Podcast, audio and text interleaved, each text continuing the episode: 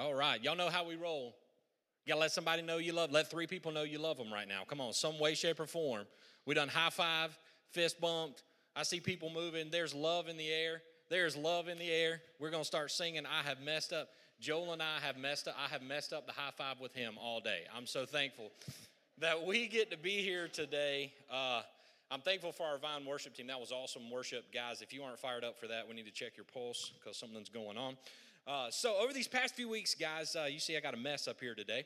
Uh, over these past few weeks, and today, believe it or not, we're going to be wrapping up our good work series. We've been rallying around this verse, which is Ephesians 3, or excuse me, 2.10. And it says this For we are God's handiwork, created in Christ Jesus to do good works, which God prepared in advance for us to do. No matter where we are on the spectrum of following Jesus, whether we followed him for 20 years, for two minutes, for, for two years, or we just know him at Christmas and Easter, or maybe just him as a baby in a manger, we want to do a good work in this life. All of us do. We have something inside of us, unless we're a psychopath, seriously, we want to do something good. And so many times in our life, we're searching for that good thing so much that we miss the opportunity that's right in front of us. And so that's what we've been unpacking is how do we live this good work out? Because Jesus gave us a model for that. He gave us the model of intentional relational discipleship. And so that's what we've been walking through and how we're going to wrap up this series today as we talk through multiply. Multiply. You see, what's really crazy, and, and maybe we don't think about this, is there's something inside of us that wants to reproduce. I'm not just talking about having kids. I'm not talking about having like 30 kids running around, which is awesome. If you have 30 kids, please let us know so we can get our Vine Kids ministry ready so we can make sure that we take care of them. But there's something inside of us that wants, wants to reproduce. And what we don't realize is that goes all the way back to the Garden of Eden. You see, God told Adam to go name all the animals in the Garden of Eden, and then he realized he was alone, and he said, I can't have a man be lonely, and he needs a mate. And so he gave Adam and Eve together. And what was the first command he gave Adam and Eve? Be fruitful and multiply. We have this inside of us. And so, as we've been unpacking who Jesus is to you and who Jesus is to me, that's what we're going to roll into today. We got one more verse before we get into where we're going to be hanging out today. Um, the verse I told you we're going to be walking through is how we are how we can reproduce, how we can multiply as followers of Jesus is this one verse, the last thing Jesus told us. Matthew 28, verse 19 and 20 says this Therefore, go and make disciples of all nations, baptizing them in the name of the Father and of the Son and of the Holy Spirit, teaching them to obey everything that I have commanded you and surely I'm with you always until the very end of the age. You see, that's the good work that we're called to do if we really want to multiply, is to go and make disciples. So if you've got your Bible today, we're going to be hanging out in John 1 to begin with, and we're going to be in a couple of different scriptures today. So if you would like a Bible, we have them free for the asking. If you're not a fan of winning the sword drill, if you remember that back in the VBS days, uh, we I love that we get to partner with the Bible app. And so you can follow along with us on the Bible app. I want to show you how to do that really quickly. Uh, you go ahead and download the Bible app from your favorite app store. And you're going to open that up. And when you do that, you're going to click on the More tab. Once you click on the More tab, make sure your location services is on. Click on Events and you're going to see the Vine TV worship experience and multiply because the thing that we're going to walk through today is going to be a lot of scripture. So, if you want to follow along there, that's going to have all the scripture for you. It's going to have ways to connect with us throughout the week. It's going to have ways that, to, to let us know if we can serve you or pray for you. So, if you've got your Bible, I'm going to start in John 1. If not, go ahead and get the Bible app open and you can follow along with us. And we're going to see how to live out this thing called multiply. So here we go. Everybody buckled up, ready to go. Let everybody know you love them. Everybody's sick today. It's, tired. it's, it's football weather, so everybody's tired and sleepy. Uh, we do have some folks out. We've got a lot of folks out that are sick, so we're definitely praying for them because that ain't something many of us want. I'm going to tell you right now. None of us want this sickness going around. So, John 1, if you got your Bible, we're going to start in verse 35 And just before we do, if you've ever been to our sowers class, you're going to know what I'm talking about when I get here and how we can multiply. So buckle up, strap in. We're going to have a great day. We're going to learn how we can multiply and be fruitful and multiply the way God calls us to. So John 1 verse 35 says this. The next day there John, this is John the Baptist, not the writer of the book, was there again with two of his disciples. When he saw Jesus passing by, he said, "Look, the lamb of God." When the two disciples heard him say this, they followed Jesus. Turning around, Jesus saw them following and he asked, What do you want? They said, Rabbi, which means teacher, where are you staying? Come, he replied, and you will see. So they went and saw where he was staying, and they spent the day there with him. It was about four in the afternoon. I love how John just, usually John's not the one who gives you so many details, but he knew it was four in the afternoon. You know how he knew that? He had just had a nap at three o'clock because that's where we all get around three o'clock, right? So he woke up and knew it was. Whew, y'all, it's gonna be y'all. Come on now. I ain't even on. I ain't even on no drugs or nothing. I ain't been sick this week. I ain't on my steroids from my bronchitis stuff. And y'all, y'all gotta get fired up today. Come on now. Andrew, Simon Peter's brother, was one of the two who heard that John had said, excuse me, had heard what John had said and who had followed Jesus. The first thing Andrew did was to do what? Find his brother Simon and tell him, what did he say? We have found the Messiah, that is the Christ. And he brought him to Jesus. Excuse me. And he brought him to Jesus. It goes on to say this After that, Jesus looked at him and said, You are Simon, son of John. You will be called Cephas. Don't get excited, Hank Williams Jr. fans, not Bocephus, Cephas, which literally means the rock. But it's telling you here, it's translated to Peter. That's why when Jesus said, I will build my church upon this rock, and the gates of hell will not prevail against it. Jesus is already telling Peter right there, hey, you were going to be the foundations of the saints. I'm going to be the cornerstone. You are the foundation of the saints that I will build my church upon. The next day, Jesus decided to leave for Galilee. Finding Philip, he said to him, Follow me. Philip, like Andrew and Peter, was from the town of Bethsaida. Philip found Nathanael and told him, We have found the one Moses wrote about in the law, and whom the prophets also wrote, Jesus of Nazareth, the son of Joseph. Nazareth, can anything good come from there? Oh, Nathanael. Uh, come and see, said Philip. So we can see, even from the beginning of Jesus' ministry, he lived out this thing called multiply.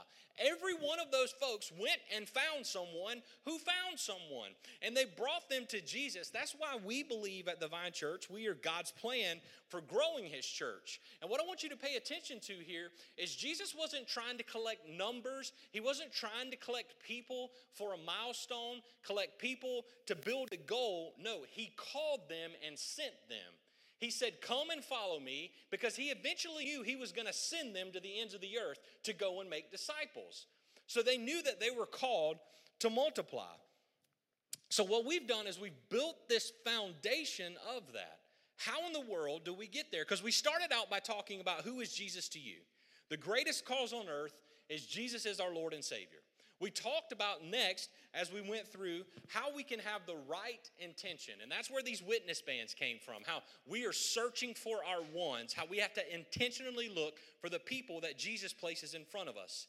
Last week we dove into the journey and how relationships matter, how life change happens best inside of Christian community. We have to have relationships. Jesus built us to be in relationship. And today we're going to tackle the discipleship aspect and multiply because here's the thing. As we walk through this we're going to see a, a, a, diagram here in a minute and i want to go ahead and tell you this. Following jesus is not linear. Our brains work that way. So you're going to see a graph in just a moment and a diagram in just a moment and what it's going to look like is it's going to look like following jesus is linear. But believe it or not it's it, it sometimes is a crooked path now, he's a straight, narrow path, but we have times where we regress and progress. It's almost kind of circular. And if that's sounding familiar to you, that's why Israel circled in the desert for 40 years, is because they had to struggle in finding Jesus and following him and listening to what he said to do and being obedient in it. So today, as we dive into this discipleship, I just want to remind you this God's role is transformation, the disciple maker's role is to go and be a disciple who pursues, encourages, teaches, and coaches another disciple. And so you got to know what a disciple is. Well, a disciple is somebody who's following Jesus, being changed by Jesus, and committed to the mission of Jesus, which is to go and make disciples. So today we're going to literally walk through what it means to be a biblical disciple because in the end, in the end, Colossians 1:28 sums up where we need to be. I told you it's going to be a great time to be in your Bible app. It sums up where we should be and what we are called to do as disciples. He, that's Jesus, is the one we proclaim, admonishing and teaching everyone with all wisdom, so that we may present everyone fully mature in Christ. That's how we go and make disciples, is to grow in Christ. You see, the thing is, so many times we always say it's, it's okay to not be okay, but it's not okay to stay that way. Well, I want to flip that up and say it's okay to be okay, it's okay to not be okay, but God loves you enough to not stay that way. He wants you to be who He created you to be, not be stuck in the same pattern, stuck in the same flight pattern, just circling and circling and circling. And what we learn throughout the Bible is Israel was stuck in that pattern. God had just set them free from Egypt, and yet they still circled and circled and circled the same thing, even though He was blessing them tremendously. So today, today is going to be real introspective. Today is going to be a day where you're going to know the answer to this more than I will. And that's awesome. That's what I love about following Jesus and I love about the Holy Spirit. Because today we're going to dive into what biblical discipleship looks like. And you're going to know where you are. You're going to see areas of your life where you're spiritually mature, and you're going to see areas in your life where you spiritually need to grow. And today I'm praying and I'm believing that each of us will have a next step and that the Holy Spirit will show it to us and that we'll be bold enough to take it. Okay? So that's where we're going to be today.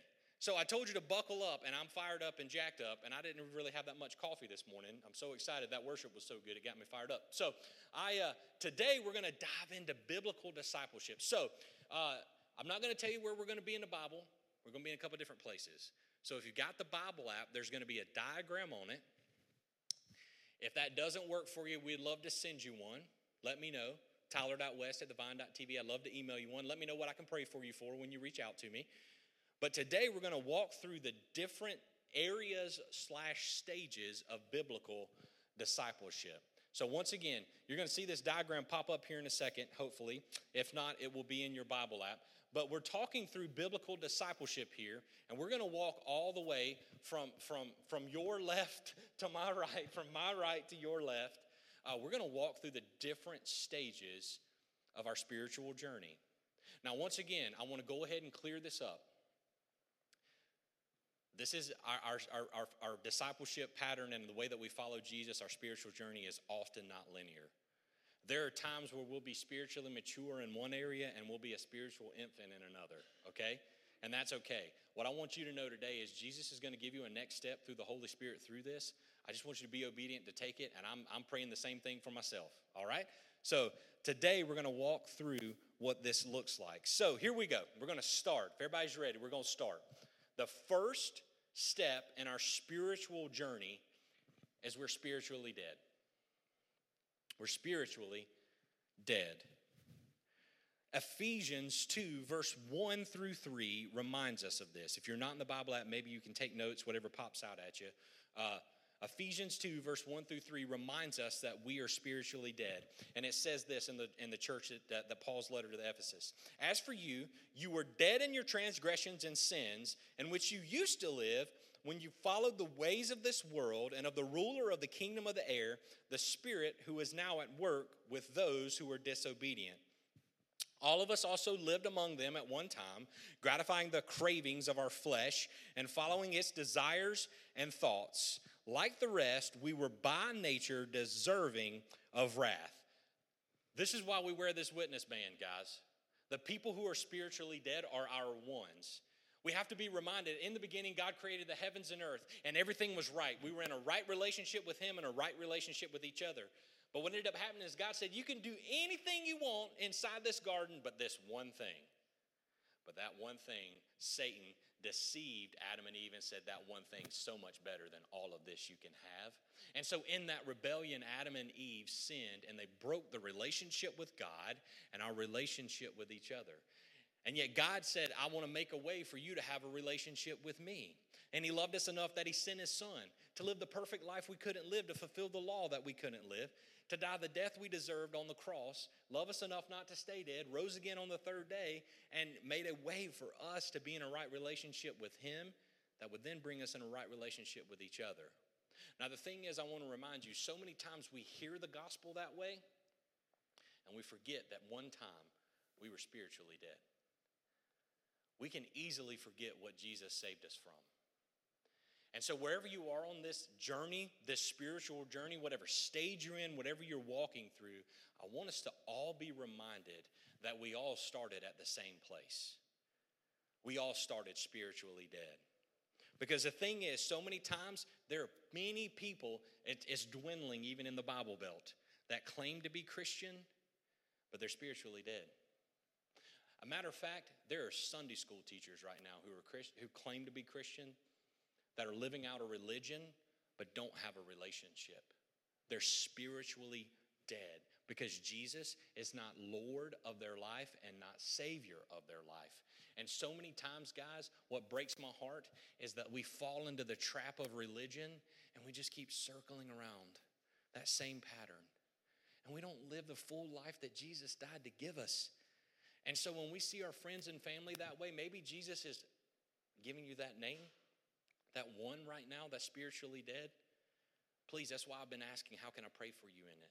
We have a team who wants to pray for you for those ones because we want everyone to know who Jesus is. And maybe that what I'm going to share with you through these things is, is maybe maybe you don't realize it right away, but if you want some key phrases that you hear from someone who is not a Christian, I'm going to give you three, I'm going to give you a key phrase in just about every area here. But someone who is spiritually dead says things like this I don't believe there is a God. You know, Christianity is just a crutch for weak people. You know, Christianity is just one of many paths to heaven. Which, by the way, if somebody brings up heaven, I want you to know that Jesus preached 40 more 40 times more on hell than he did in heaven. So if we believe that there's a heaven, then you got to believe that there is a hell. So there is no black, there is no gray area there. It's black and white. Either we're going to heaven because we've confessed Jesus as our Lord and Savior, or we're going to hell. There is no in between. There is no good works. There is no give enough. There is no serve enough. There is no do enough. There's nothing that can get us there without believing that Jesus is who he says he is. So I want to tell you if you're hearing those things around you, know that this person is literally spiritually dead even though they may wear a jacket with a cross on it. And they may be saying they're Team Jesus. The Bible isn't reliable or trustworthy, so I must add from it or subtract from it so it fits my needs. You see, Christians are hypocritical, hateful, and intolerant people, so why in the world would I have anything to do with that? To that, I would say, I agree, and there's room for one more because I'm not where I'm at, and I'm not where I used to be. I'm not where I want to be, but God's, by God's grace, He's grown me to where I'm not where I'm not where I used to be. And so when we have people in our life that are spiritually dead, they're chasing the things of this world. They're chasing things that will never satisfy. And sometimes the thing they're chasing is religion. And we wouldn't believe it. We wouldn't believe it. Because they led the youth group, they led the Sunday school class, they lead, they, they're the ones who pray all the time. But they're lacking a relationship and they're chasing things that don't matter and they're spiritually dead. So when you're going about your day, you're going about this week, I'm praying right now that the Spirit would just open your ears and eyes to hear these things. And if you can't hear them, I'm praying that He would show them to you because you'll be able to see it through the Spirit. And so, to get to that next stage, the obvious answer is we have to go through salvation. Jesus is our only way. There's no way to fill the gap that we have there unless someone shares the gospel with us, says, Come and see who Jesus is. I'm going to tell you what he's done in my life. I don't believe just because the Bible tells me so, I believe it because what he's done in me. Let me show you who he is. Let me show you how he's changed me. And when that person gives their life to Jesus, because only he can save, we can't. We can only point them to Jesus, by the way. Let me make that clear. Only He can save them. When they give their life to Jesus and confess Him as Lord and Savior of their life, they can move over to the next stage, which is spiritual infant. Spiritual infant. Now, let me tell you about this person. This person is in Christ. They're not unintelligent, they just lack understanding. They don't have knowledge. And what I mean by that is this Hebrews 5, verse 12 through 14, points out what spiritual infancy looks like. The writer of Hebrews says it this way In fact, though by this time you ought to be teachers, you need someone to teach you the elementary truths of God's word all over again. You need milk, not solid food. He needs some milk. You're welcome. Go Google that later. You know. If you know, you know. That's old school. You're welcome. Verse 13 Anyone who lives on milk, being still an infant, is not acquainted with the teaching about righteousness, but solid food is for the mature who by constant use have trained themselves to distinguish good from evil. Now, can we all agree to grow and thrive? Babies need someone to feed and care for them. The ones with babies said yes, they know, right? I'm gonna say if, if you have a child and I come to your house and I slap a T bone in front of them that I just cooked on the grill that smells so great, and I get mad at the baby for crying because it can't feed itself, does that seem rational? It seems pretty angry, right? You would be pretty mad at me, and you should be because I'm an idiot. I lack, I lack understanding because I don't have children. Yet, so many times, so many times when Christians give their life to Jesus, we get so excited, but that's what we do. We tell them right away, you need to eat, you need to know everything about the Bible, and you need to tell somebody everything about the Bible. Now, hear me out. I'm not discounting the Holy Spirit because the Holy Spirit can move and you can He can do things in you that will give you knowledge that you didn't even have because it's the Holy Spirit. But if you're expecting someone who should be drinking milk, who needs to be cared for and, and needs to be helped to thrive, to eat T bone steak, that's why people don't come to church, y'all. Because that's what we expect. And let me tell you this you can follow Jesus for 20 years and still be a spiritual infant.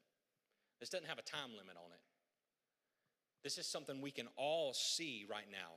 Because here's the thing that happens is a spiritual infant can't take these next steps alone. They got to have a parent that's a spiritual parent with them. If we were to go out there and take a toddler and tell them, here's the keys, go on down and get you something to eat. They got a, they got a special at Sonic. Go figure it out. You'll figure it out. You'll figure out how to get there if you're hungry enough. Doesn't that sound ridiculous? But that's what we tell people when they follow Jesus. Oh, you'll figure it out. You'll figure it out. Hey, just read your Bible a lot and pray. You'll figure it out. You don't need anybody to walk with you step by step through it. You don't need anybody to say, hey, I'm reading the Bible. Would you like to read it with me? You don't need that. And I'm guilty of it. We're all guilty of it. Believe it or not, the longer we follow Jesus, I believe we can all be guilty of it because we forget what it's like to be a spiritual infant. So, a spiritual infant needs Eventually, we'll get there a spiritual parent who will give them love, direction, support, and coaching that is taught with love and joy. I don't get mad at a baby for crying in the middle of the night because it's hungry or it needs its diaper changed. You would say that's a terrible parent, right? But a, t- a toddler throwing a tantrum in the grocery store is a, is a teaching moment. A teaching moment about discipline, is it not? But it's a teaching moment. And so I will tell you, if you're in the spiritual infant phase, God, that's awesome. Because the thing I love about you, if you're a spiritual infant, is God, they're hungry. They're hungry for the word. A baby's hungry for food, y'all. You, you, you plop some food in front of a, you plop a formula in a bottle, you give a baby a bottle, they ain't gonna say no. I mean, it ain't gonna say no, and when it does, you know something's wrong. Somebody who's a spiritual infant is hungry for the word. They dive in it, they read it all the time, they just don't understand it fully. They need someone to help them. But so many times in our life and in the church, that's what we've done is we've got mad at them because they don't understand it. Maybe they break the word of God down the wrong way or they, they don't understand fully what it is and we get angry at them. And I, I just don't understand that. We got to meet that with love and joy and be excited because here's the thing that I, like I said, I love about a spiritual infant. I want to always have the hunger they have for the word. I want to always have the hunger a spiritual infant has for knowledge and saying, Jesus, mold me. Jesus, teach me. Jesus, make me into what you created me to be. Spiritual infants are willing to do that. So, so many times what happens though is they're just poorly discipled. So, we have to go to a spiritual infant and understand they may not know any better. A lot of times that's what happens in, in church ministry and in church where we can do it is teenagers will meet Jesus and we'll get mad they act like teenagers. well, if they love Jesus, they wouldn't act that stupid. Well, they're teenagers. Come on, seriously. They're gonna be they're gonna make stupid decisions. They're learning too. The difference is we got to meet it with love and joy and walk with them through it. Same thing with a spiritual infant. We just got to meet them right where they are and walk with them through it. And however long it takes, just like it takes all of us different amounts of times to learn how to walk, we got to be willing to wait as long as it takes till that infant's ready to walk, to take that next step. But in the process of waiting for that child to walk, we're going to hold it, we're going to love it, we're going to tell it how, how important it is, how much God has a plan and a purpose for them, and how they were made for a time such as this. So, the question I want to ask you is who walked with you when you were a spiritual infant? Think back. Maybe you've stepped out of this stage, but I want you to think back. Who walked with you? Who walked with you when you were spiritually dead and pointed you to Jesus? More than likely, that's the same person who walked with you when you were a spiritual infant, at least for a time. And if that person's alive today, take a moment to call them or text them. Let them know that they matter. If you don't know, maybe you just got their address from somewhere. Write them a note. Tell them what they mean to you. Because the thing is, so many times what will happen is when you've held babies long enough, you forget how important it is, and you think all I'm good for is holding babies. Just being real. And so you forget that you matter. You forget that there are others around. Like a lot of times I hear mothers who are home with babies, they feel like, man, it's just me and my kid. That's, that's the only community I have. I want to tell you, remember that person was willing to invest in you and hold you like a baby for as long as it took. So love them today, wherever they are. Here's some sayings of someone who's a spiritual infant. Jesus, Allah, Buddha, and karma all express this, all express the same principle. Excuse me. Jesus, Allah, Buddha, and karma all express the same principles. Man, I had no idea the Bible said that. I get that every day, so I'm, a spiritual infant in that all the time. Anytime I can go and I can read the same scripture over and over again, I'm like, what? It's crazy. A spiritual infant, a lot of times, will say this I don't really have time for church. A church isn't a building, it's the people, but I don't have to be involved in one to grow in Christ. That's that headstrong infant crawling away from you, even though, you, or that, that little toddler that you're just running after constantly because they just want to run away. Recognize the spiritual infants in your life and know that they're looking for a spiritual parent, and that might be who you are. To get to this next state, to go from the next stage of spiritual infant to spiritual child, what has to happen is that infant has to develop new habits to grow in the life pattern of Christ. In other words, what ends up happening is we're a spiritual infant to a spiritual child is in our terms of development, they go off to preschool. They go off to school. They learn new life patterns. They walk in them. They have a schedule. They have classes they go to. They have, they have book bags and, and, and, and, and they, they make friends and they lose friends and they, they go and walk through all of these things. They develop new habits and patterns. The same thing in our spiritual walk. This is what I love about Jesus. When He designed us, He knew that He was going to make us this way, that we could connect our spiritual life with our physical and what's happening. It's so crazy. So, to be a spiritual child, let me tell you about a spiritual child. They're growing in Christ, but they're self centered.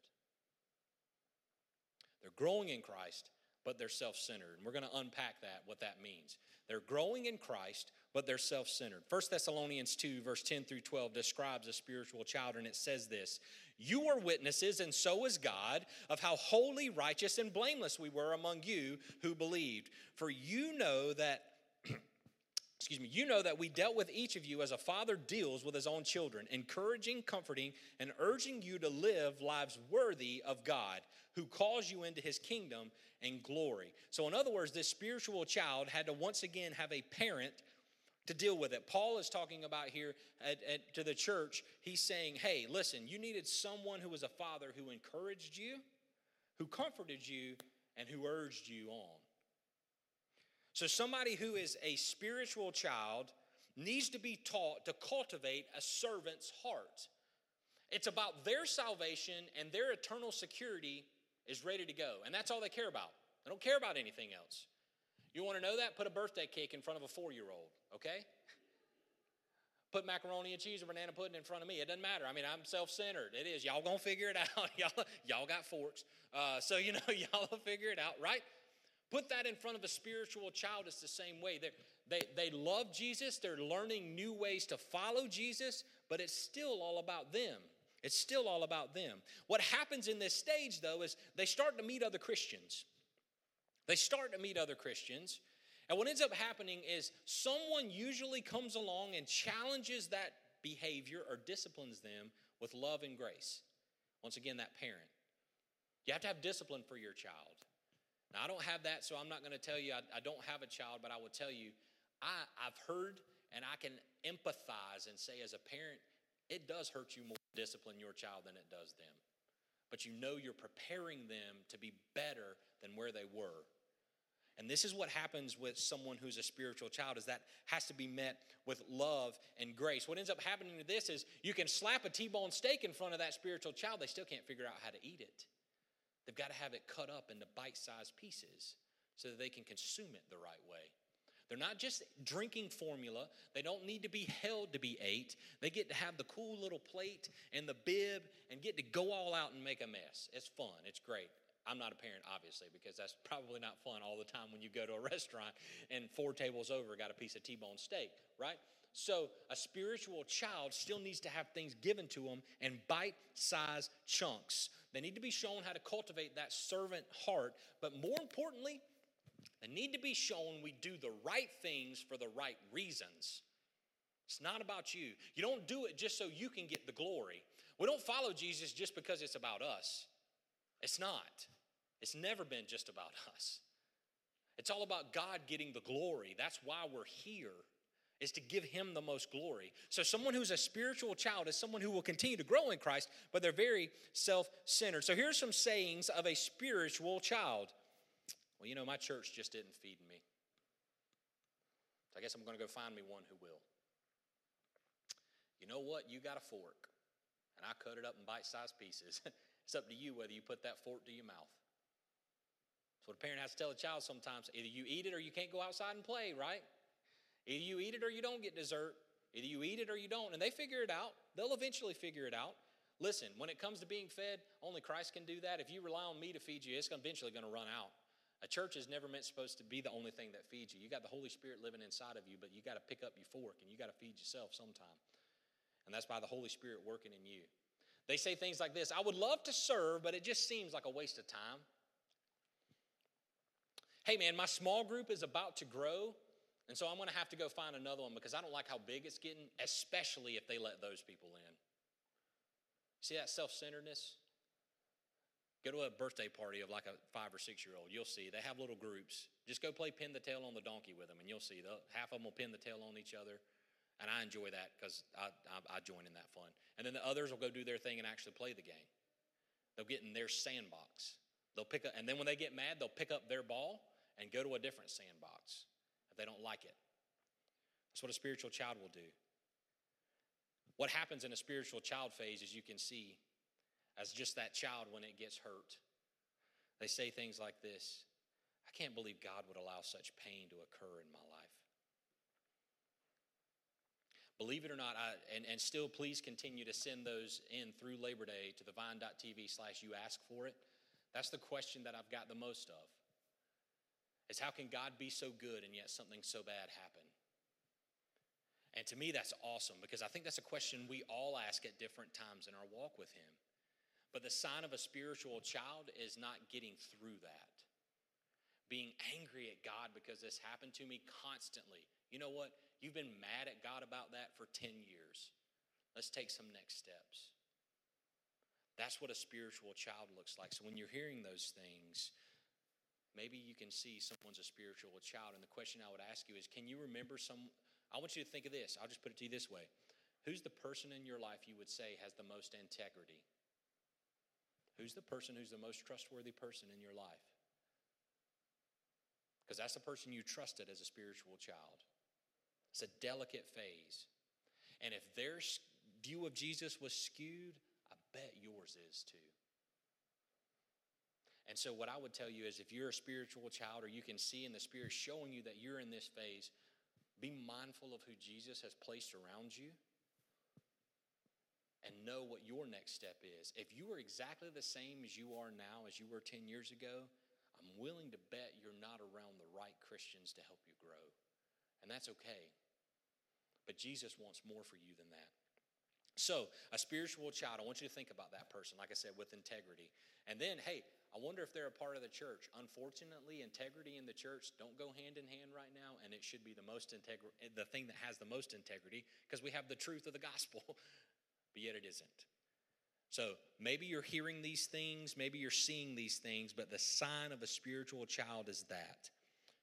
And so to get from the next stage, and so this is important why I'm telling you to get to the next stages so you can see maybe where you are. To get to the next stage from a spiritual child to a spiritual young adult, what has to happen is that child has to grow emotionally. In the spiritual journey, you understand that Christianity is confession and repentance. You embrace accountability without getting offensive about it, and you're willing to confront others with love, not hate. You don't want to put those shopping carts around that car and put a, chain in it and the padlocks. You want to confront with love, not with hate. And what changes in you is you start to have a servant's heart, which brings you to a kingdom mentality, not just a you centered universe, it's a Christ centered universe. What I want to show you is you can be in Jesus and still be struggling with these things. The difference is who Jesus is to you. But right now, maybe you're a spiritual child and your next step is to grow emotionally. Understand that confession and repentance happens. If you can really get in Christian community and people confess and repent, I'm telling you, it, it'll change your walk with Jesus because you realize you don't have it all together. And you know what? They don't either. So we're going to follow Jesus the best we know how, step by step. And that's awesome.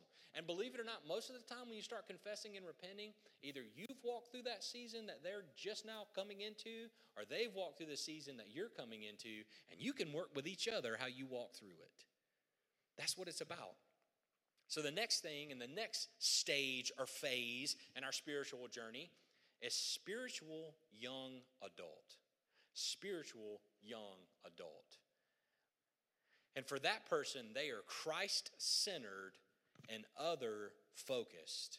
They are Christ centered and others focused. So, for those folks, uh, that's our spur ministry when we talk in physical development. Those are those are those in the the sixth, the middle school and high school, junior high years. That, those are people that they start realizing that it's not about them. Like once they get to middle school, they start realizing it ain't all about me. Like there, there's something else going on here. And our spiritual journey is the same way. It ain't all about me. There's something else. There's something more that I'm supposed to be a part of. 1 John 2 13 says it this way.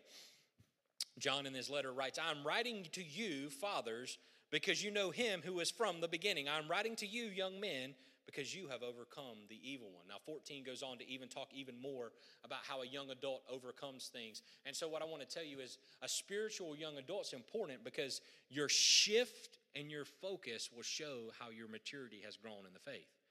You'll go from it being about why is God doing this to me? Why is God making me walk through all of this? Why is why does God hate me? Why does God doing this? And it stops to being, man, that person looks like they're hurting.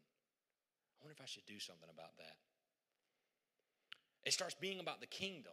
You start understanding that it's more about more than here and now. People who are spiritual young adults want to know what their spiritual gifts are because they realize that those gifts were given to them not for them, but to share with the world. That they were given to them to show people to Jesus like never before. Usually, what ends up happening in a young adult, a spiritual young adult's life, is there's a sin issue that they struggle with. And it kills their confidence to share Jesus with others. It absolutely makes them caged to going and trying to help others develop in their spiritual walk. Usually it, it, it's some kind of sin that they just can't shake. And the way that they're going to shake it, believe it or not, is in community. It will help you. It will help you because that accountability is there. And so I will tell you that's why we believe life change happens best in Christian community is for the spiritual young adult, for the spiritual child, and for the spiritual infant. But what we see also inside of this spiritual young adult, outside of that struggling sin that they can get over, they start finding their identity. They start finding who they are. That's what I love about middle schoolers and high schoolers. They start finding their voice. They start finding who they are. They start becoming more independent of mom and dad. God knows they get the keys to the car. Uh, and when they get the keys to the car, it starts with, Can I go to the grocery store? And then all of a sudden that changes, doesn't it? We all get there. They don't want to go to the grocery store anymore. It's you're willing to go anywhere. Anywhere the parents will let you go. But you start finding your voice. The critical stage of a spiritual young adult is the unexpected crisis and how they respond the unexpected thing that shows up on their radar and how they respond.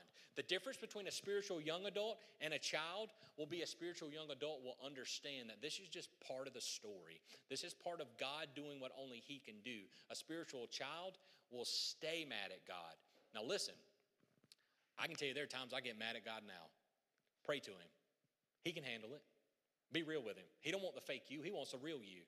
But if I stay stuck in that, there's something wrong with me spiritually. My relationship isn't where I need to be. And what a spiritual young adult understands is there's something greater going on here. Like, this is a setup for God to do something incredible. I can't see it. And quite frankly, I don't feel it, God, but I know you're up to something. That's the shift in a young adult. And that's what ends up happening is in middle school or high school, usually the first bad grade comes across, or the first thing, or, or they didn't make the team for the first time, or they didn't get to play the game, or they didn't get the instrument they wanted in band, or, or they didn't get they didn't get to, to be the lead in the chorus. They didn't get to do these things. And so they learn how to deal with it. And they understand, man, this is just a blip on the radar. In the spiritual walk, that's when the diagnosis comes you didn't want. It's when the job loss comes. That's when the, the bank account's dry. That's when when they left you and you thought they never would. That's when that's when all of a sudden in your life the car breaks down, the house burns down, everything happens all at once and you're like, "Oh my gosh, I can't deal with this. What in the world's going on?" You realize it's just part of the story that Jesus is writing for you because the thing is, if he was done with you, you wouldn't be here. You would be in heaven. The spiritual young adult understands that. So for me, I will tell you before we go on the sayings, I remember being in that phase. For the longest time, I told you I'm not going to unpack the whole thing, but being called to ministry as a teenager, craziness happening at church, trying to bargain with God, telling Him, I'll make you the most money I can. I'm going to be on the, the Forbes Christian list. I don't know if they even have that, but I'm making that the Forbes Christian list. I'll do everything I can. But I remember that the, the, there was a church coming to this city, and I lived in a different county. But I could not be here lived in a different county for a year on staff at a church in full time ministry because I was acting as a spiritual young adult. I was just scared. I didn't know how to take that full step in because I had been burned before. And I, and I knew that it was going to require me to be a spiritual parent. And how in the world was I going to share that with people? And instead, I followed Jesus. He told me to be here. It didn't make sense to anyone in my family. It certainly didn't make sense to my bank account. It didn't make sense to anybody why I did it. But it's what God called me to do. It's what Jesus called me to do. And through the heartache of that experience, it led to the vine. It led to us being here where we are right now. And what I want to tell you, the reason I'm telling you is I've been there as an adult. The thing, as a spiritual young adult, the thing that finally got me to surrender is my hard headedness. I didn't sleep for almost two days. And I'm like, God, why can't I sleep? He's like, because you ain't listening, idiot. Like, listen, I'm telling you to say yes.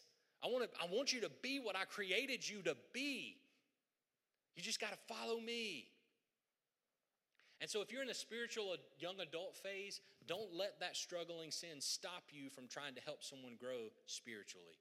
Get in community, confess, repent, and watch how people will accept you. Because the thing, the reason we don't confess and repent is we're afraid of what people are going to think about us. We, we say, if they just knew. If they just knew I wanted to do that with those shopping carts, and I already had them all lined up. Like if they just knew, they just knew. So if you're stuck in a spiritual young adult phase, I want to tell you, it's just a blip on the radar. And I told you, I, we, we could go into my ministry experience uh, and all that later. I'd love to talk to you even more about it because I, I can, I'm telling you, I'm living proof God's got a greater plan, even if you don't realize it.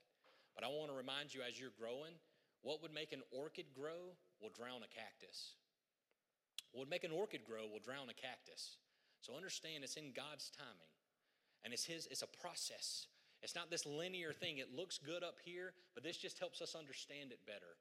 Don't try to drown yourself out being something you weren't created to be because you, you, you, you'll drown everything out around you.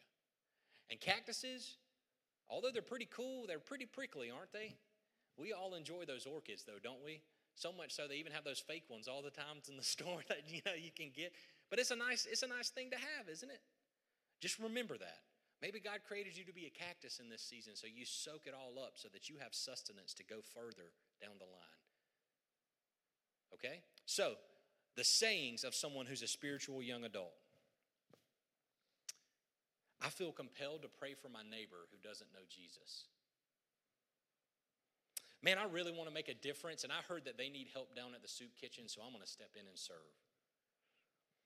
I wonder how I can step in and help live out playing my part in the body of Christ. Man, it's not like them to miss greenhouse or church, so eh, I called them to make sure they were okay. See, that's a sign of a spiritual young adult is they, they, they don't just notice someone's missing, they try to follow up. And I wish I could tell you I was perfect at that all the time. I'm not. But I'll tell you, that's where we can be. A spiritual young adult says things like this I can't believe we get to do this and the part I get to play in being in Jesus' story. I can't believe we get to do this and the part he lets me play in being in this story. Or I can't believe I get to do this and the role I get to play in the body. I can't believe I get to do this. They're in awe that they get to do that. You know why? Go to a middle school concert. And when you see them from the beginning to the end of the year, it'll blow your mind. In chorus and band and sports, whatever it looks like, how they've grown and their confidence, how it's grown. That's what spiritual young adults look like. So for you, maybe that's where you are. What shows you really was probably holding you back if the Spirit's revealing to you that you are just in this phase in some area of your life. Confess and repent that sin. That's probably what's got you stuck. And it's okay. I'll tell you, what had me stuck, the sin, was fear fear of man. I was just afraid. I was afraid of what people thought to go into ministry because you know what? I'm going to get hurt again. Then I ain't going to have no money. I ain't going to be able to do this. I ain't going to be able to do that. Well, guess what? Money isn't everything. It keeps the lights on. That's great. That's great. We'll sing, what is it, Toby? Well, who was it? Every line in the house is on. Well, that's an old song. Anyway, we won't open that. That's all it does. That's all it does. In the end, it's just a tool. It's a tool in the tool belt. So, wherever you are, maybe Jesus is illuminating to you that you're a spiritual young adult. The last one is a spiritual parent. And to get to that phase from a spiritual young adult to a spiritual parent, what happens is you got to be confident in who you were created to be and walk in it. Because a spiritual parent is Christ like and they're intentional disciple makers. They understand that we do this to make disciples. They live out the Great Commission. 2 Timothy 2, verse 1 through 2 says it this way You then, my son, be strong in the grace that is Christ Jesus, and the things you have heard me say in the presence of many witnesses, entrust to reliable people who will also be qualified to teach others.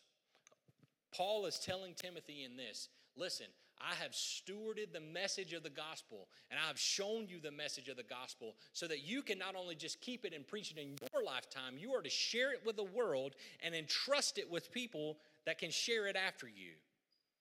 This is how we multiply. This is what we were made to do. This is how we live out love God, love others. If you are a parent, you have a God given desire to reproduce, by the way. If you are in a right relationship, even in some people not even in a right relationship with Jesus, have a God given desire to reproduce. I'm saying if you're a parent, you have a God given desire to reproduce, to be fruitful and multiply. And inside the confines of marriage, the right way, that's what you want to do. You want to produce. As a spiritual parent, it's the same way. You want to reproduce. You want to make disciples. You want to help that infant, then help someone as they move into being a, a, young adult and eventually a parent, or they go into being a child, then a young adult and a parent. You want to help them help somebody else get through that. Have you ever just seen that? Isn't it just so crazy like when you look at someone and you realize you help others, how important that makes you feel? Like, have you ever seen that in a child when they realize the difference they really made for the first time? For the first time. Like, just the joy. And a young adult, the same way. That's what we're called to be as spiritual parents. The distinguishing mark between this and everything else, as you can see, is intentionality.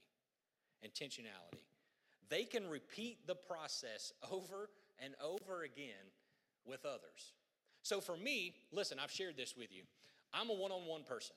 I've told you this, so I'm telling you. I'm a one on one person or I'm a shotgun blast masses person. Don't put me at a lunch table. I will be glad to be there with you. But when you have eight people, there's seven different conversations going on at the same time. And I'm just, maybe it's pride, but I want to make sure that I'm involved in every one of I'm just nosy. But I want to make sure I'm part of all of them, and I want to make sure everyone knows that they matter at that table. So I will want to have a one on one conversation with you across the table while seven other side conversations are going on over here. And then I get frustrated. And I'll be like, Can y'all just be quiet? We're trying to talk. And they're like, Just move and sit next to them. Like, seriously, Tyler, don't be crazy. I'm a one on one person. And a spiritual parent's that way. Unless I'm praying for you to have twins. It is what it is. But a spiritual person is that way. We know better. we know better. But a, a spiritual parent is that way with a child. And listen, listen, you want to know about the, I'm getting them. I'm getting, uh, I'm getting Destiny's Child back there. I'm getting node. Uh, a spiritual parent is this way. Listen, this is how I lead. And I'm not telling you I'm perfect at it, but I enjoy one on one. You're going to see me leading back into one on one church because that's how Jesus wired me, but it's also how he created me to grow and help those around me grow. Simple process if you're a spiritual parent. And even if you're teaching somebody something at work, I want to give you, give you the way that it worked for me. And it's this it's four steps. Four steps. I do, you watch. I do, we do. You do, I watch. You do, I leave. That simple. I do, you watch. I do, then we do it together. You do, and I watch you do it. Then you do, and I leave, and I go repeat the process with someone else. That works anywhere. It works in our spiritual journey too. That's what Paul was telling Timothy. Follow what I've taught you and entrust it to someone else. Follow the example that I'm giving you. Not perfect. Paul said he was the chief sinner among all of them, right? But he said, follow how I'm following Jesus and teach people to do the same. And so for all of us, that's what I want you to know is that's what we have to be as spiritual parents. If God has brought you to this stage in your spirituality, if you are a spiritual parent and you're not having an infant or a child or a young adult with you to invest in, you don't feel whole. You feel like your gifts are not mattering. You feel like it's not making a difference. And it's bringing you back to that spiritual child phase of self centeredness because you were created for more. And so, what I want to tell you is maybe today the Spirit is reminding you that you're a spiritual parent. I want to ask you who you're bringing along. Who are you bringing along? Because God's put them all around us. They're all around us. And we, if we listen, we can hear them. Let me tell you, here's some sayings of that person who is a spiritual parent. They say things like this, and you've heard it, and it's a platitude, but it's real if the person is real. The most important thing isn't what you do, but who you become. You ever got to that phase with your parents where they understand that it's who you become, not what you do, and you finally understand that? Man, your relationship usually skyrockets, doesn't it? It just goes through the roof. Maybe as a parent of children, you understand you are the most important person to influence that child's life for Jesus. And how that spiritual parent would say that is hey, I'm the most important person to influence my child's life for Jesus. Pray for me and hold me accountable to make discipleship a priority. Pray for me that I pray in front of them. Pray for me that I'm accountable, that I will tell them what I read in my Bible today. Pray for me that I will ask them how I can pray for them. Pray for me where I can ask them what they think about this Bible verse. Even though I know they won't have a clue if they don't know who Jesus is, it's still pointing them to Him. A spiritual parent will say things like this Man, I'm burdened for this guy at work, Bill. He asked me to explain the Bible to him. Pray for me as we spend time over lunch diving into the Word. They'll usually go on in that journey and say, Man, I, I will tell you what, pray for me as I continue to invest in Bill on his spiritual journey. Then all of a sudden it'll be, hey man, I'm so fired up that Bill is, is baptizing his son who's in his home group, who he started this home group a year ago, and this is what it's all about. And I can't believe I got to be a part of that story. But who would have ever known that that's what God had planned when two years ago Bill asked me what this meant to be in the Bible? That's what spiritual parents get to live out. And if I'm honest, that's what we all want to live out, isn't it? Because that story right there, if you're in Christ, if you're like me, your heart's beating out of your chest right now. You got the, the tinglies. You got the, oh my gosh, like this is what it's all about. Because it is. We're supposed to go and make disciples. Because Jesus called us to multiply, Matthew 28, verse 19 through 20. Therefore, go and make disciples. Go and make disciples, baptizing them in the name of the Father and of the Son and of the Holy Spirit, teaching them to obey everything I have commanded you. The word is in there as well. Surely I'm with you always to the very end of the age. You want to know the impact you can make on someone's life when you step out of this building or you go do what you're doing today? I want you to look at the horizon. Look as far as the east is from the west. Jesus can Jesus Jesus died to forgive us of our sins from the east to the west, which means he's gone before us from the east to the west. He is already at work in the lives around us as far as you can see on that horizon from the east to the west. So if you want to see the impact you can make to multiply the kingdom of God, look as far as from the east is to the west and ask Jesus how he would let you play a part of it. Because all of us were meant to be a part of that. As far as the east from the west, we get to be a part of the multiplication of the kingdom of heaven. Not our job to save, that's God's job. Only Jesus can help people be saved. They have to confess Him as Lord and Savior. It's not our job to judge. The Holy Spirit will work on that. He'll convict, God will judge, and the Holy Spirit will convict. It's our job to love as far as the east is from the west. So the thing is, how many times can we say that we've done that? I wish I could tell you it was great that I could say I did that all the time. But I'm telling you, there's something inside of me that Jesus is saying, hey, so many times we can get caught up in numbers. So many times we can get caught up in things. So many times we can look up in a collection of people, and it's not that. It's making a difference as far as the East is from the West. That's why at the Vine, I love that we give of our time, talent, and treasure. I love that we aren't afraid to give to the local church around the world, that we aren't, we aren't afraid to give to gospel centered nonprofits. And even though God's called us to give 15%, we're going to celebrate like heaven when we're able to give more than that because we know that it was only Him that allowed us to do that. When we can see 25% going, we can see 30% going because we're multiplying the kingdom of heaven from the east to the west. We have people that we've got to impact that we won't meet this side of eternity. How crazy awesome is that? Now imagine the people that we're going to bump into today that we get to impact on this side of eternity. God created us to be disciple makers. Jesus called us. The last thing he told us to do is be disciple makers who multiply. So, my question for you today is where are you on this spiritual journey? throughout all of this, this could be a great informational thing, but I would love for Jesus to do what only He could do to make it a transformational thing. Where are you at on this journey?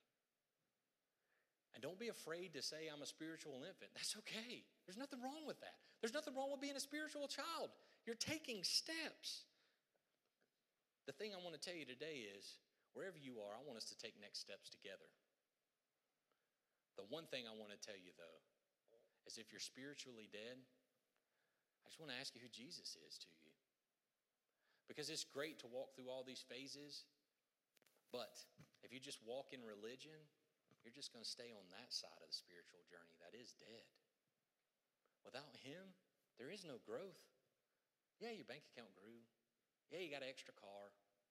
Yeah, you got four more houses. Yeah, you own a football team. I don't know. Whatever that is. But without Jesus, doesn't matter. So I'm going to say for some of you right now, you may be realizing that you're spiritually dead. Someone who can hear my voice is realizing that. And I just want to tell you there is hope. There is hope. And it's Jesus. Because the only way we cross from spiritually dead to even getting to be a spiritually infant is by trusting Jesus. It's believing in our heart that He died and rose again on the third day, confessing with our mouth that He is Lord of our life, and living it out the rest of our life the best way we know how. See, the hope that we have, John 3 16 and 17 reminds us of because we were all born spiritually dead and had no way to Jesus. But God loved us enough that He gave His one and only Son, that whoever believes in Him will not perish, will not die, but will have everlasting life. But don't miss this. God did not send his Son into the world to condemn the world, but that the world might be saved through him. The only way to go from here to there is Jesus. And it's just a, simply receiving that He is who He says He is. So we're about to bow our heads and pray. And it's not the words of this prayer that will get you saved, it's faith that Jesus is who He says He is. So with every head bow and every eye closed, we're all going to pray together for the benefit of those who are coming to Christ for the first time. So everyone, please repeat after me Dear Jesus, I believe I'm a sinner, separated from you. I believe you lived a life that I couldn't live died the death I deserved on the cross, but loved me enough not to stay dead, but rose again so that I may have life. Come take over my life. Teach me to follow you step by step the rest of my life the best way I know how. And if that's you right now, I'm about to count to three. I'm going to ask you to respond. If you can say for the first time that you have given your life to Jesus and has confessed Him as Lord and Savior of your life, I'm going to count to three, and this is your moment to respond. One, two, three. If that's you and you can say for the first time you've given your life to Jesus, if you're watching online, you're going to see a hand that's popped up. If you're watching on Facebook or, or, or listening by podcast, please reach out to us at prayer at thevine.tv or give us a phone call or text message at 864 580 6698. Because here's the thing if you've just given your life to Jesus, He didn't create you to stay a spiritual infant, He created you to grow in Him and follow Him step by step. And we have a bunch of spiritual parents who want to walk with you step by step on this journey. As you're figuring out, we're going to walk it with you. Please, everyone, I'm about to pray, and after I get through praying, we're going to stand and let's worship. Let's worship and, and let's worship like this is the glorious day that it is. So, dear Jesus, thank you for this time together. Thank you for allowing us to be here today and allowing us just to lift your name high. Thank you for making a way for us not to be spiritually dead. Thank you for giving us the opportunity to grow in you to listen to you and do what you say. In this moment where we're worshiping Jesus, I just pray that we wouldn't forget what you saved us from. That we wouldn't forget that you didn't die for us to stay spiritually infants or spiritually young adults or spiritually children. You died so that we are disciple makers who are spiritual parents and that you've given us this message to share with the world. Let us not forget that. Let us be intentional in everything we do. We love you, Lord. It's your name we pray. Amen. You guys stand up and sing with us.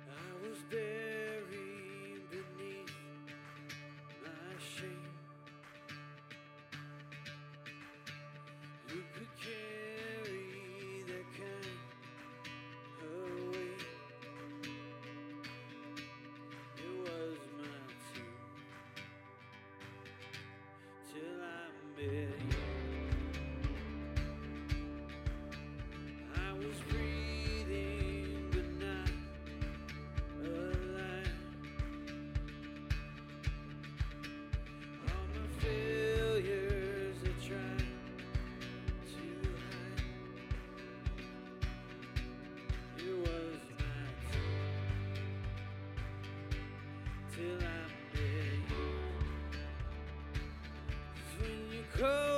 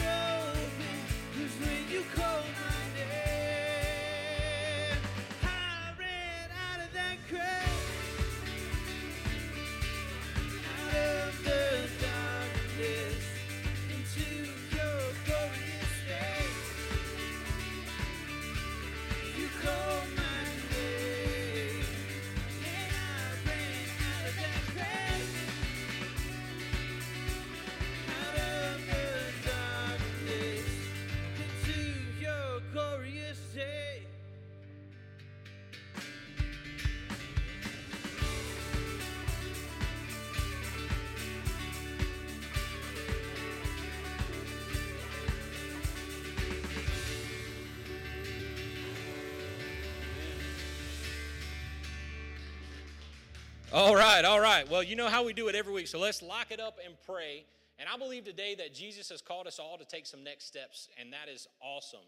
I can't wait to take them together. And speaking of next steps, we got a seat saved just for you next week. We're kicking off a brand new series called Alter Ego, because we all have one. You know what I mean? That being said, we're going to be learning about our identity in Christ, and that is so awesome, especially as He's called us to be spiritual parents who are discipleship disciple makers. So let's pray. Dear Jesus, thank you for this day again. Thank you that we get to be here.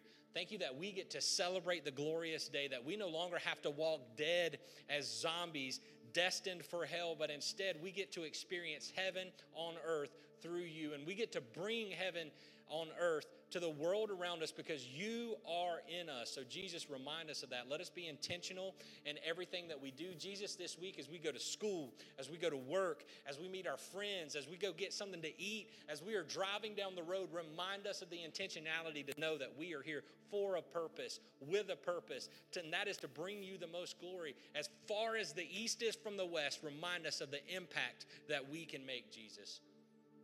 Bring us back here safely next week. Jesus, we just lift up all of the ones. We lift up every one of the teachers, students, administrators, coaches, athletes, everyone uh, as this school year is kicking off. Let them feel you and experience you like never before. But more importantly, let them show you to the world like never before. We love you, Jesus. It's in your name we pray. Amen.